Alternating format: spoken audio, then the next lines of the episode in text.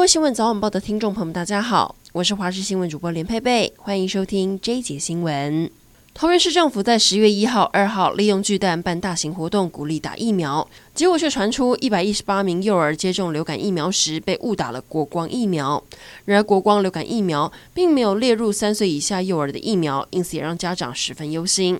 桃园市卫生局目前已经掌握到所有的资料，并持续追踪被误打疫苗的孩童。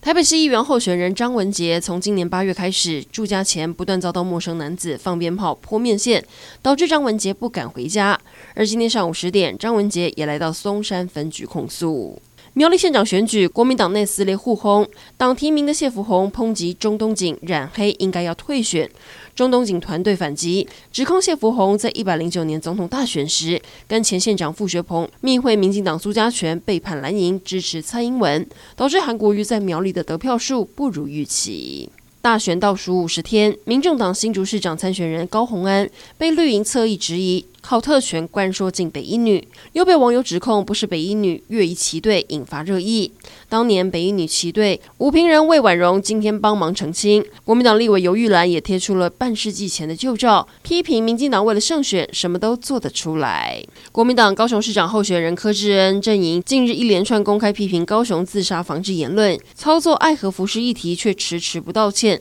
引发自杀防治团体强烈反弹，要求柯志恩阵营停止政治操作。蓝营阵营无视专业团体的愤怒，继续向外扩张。现在总共有数百名自杀防治人员连署抗议。米奇与好朋友气球游台南活动从九月开幕以来，吸引了超过五十万人次到访台南安平油气码头参观。关旅局再公布神秘惊喜，让十公尺高的巨型米奇米妮陆上气球加入气球游台南的行列，吸引粉丝们来到现场朝圣。北美大型动漫展纽约漫画展六号盛大登场，包括华纳兄弟、迪士尼等大型电影企业都把握机会推出嘉宾见面会，还有最新的电影片花。像是任天堂电影《超级马里奥兄弟》就率先公布预告，动漫迷们也把自己打扮成最喜欢的动画人物，争奇斗艳。预计为期四天的展览将会吸引超过二十万人到访。最后来关心天气，提醒您今明两天迎风面降雨明显，大台北、宜兰花莲下雨时间长，预计星期天水汽会稍微减少但东北部还是要严防局部大雨。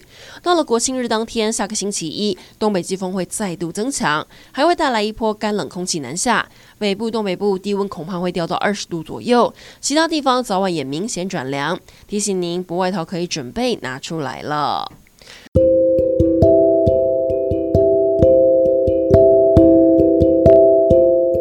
以上整点新闻，感谢您的收听，我们再会。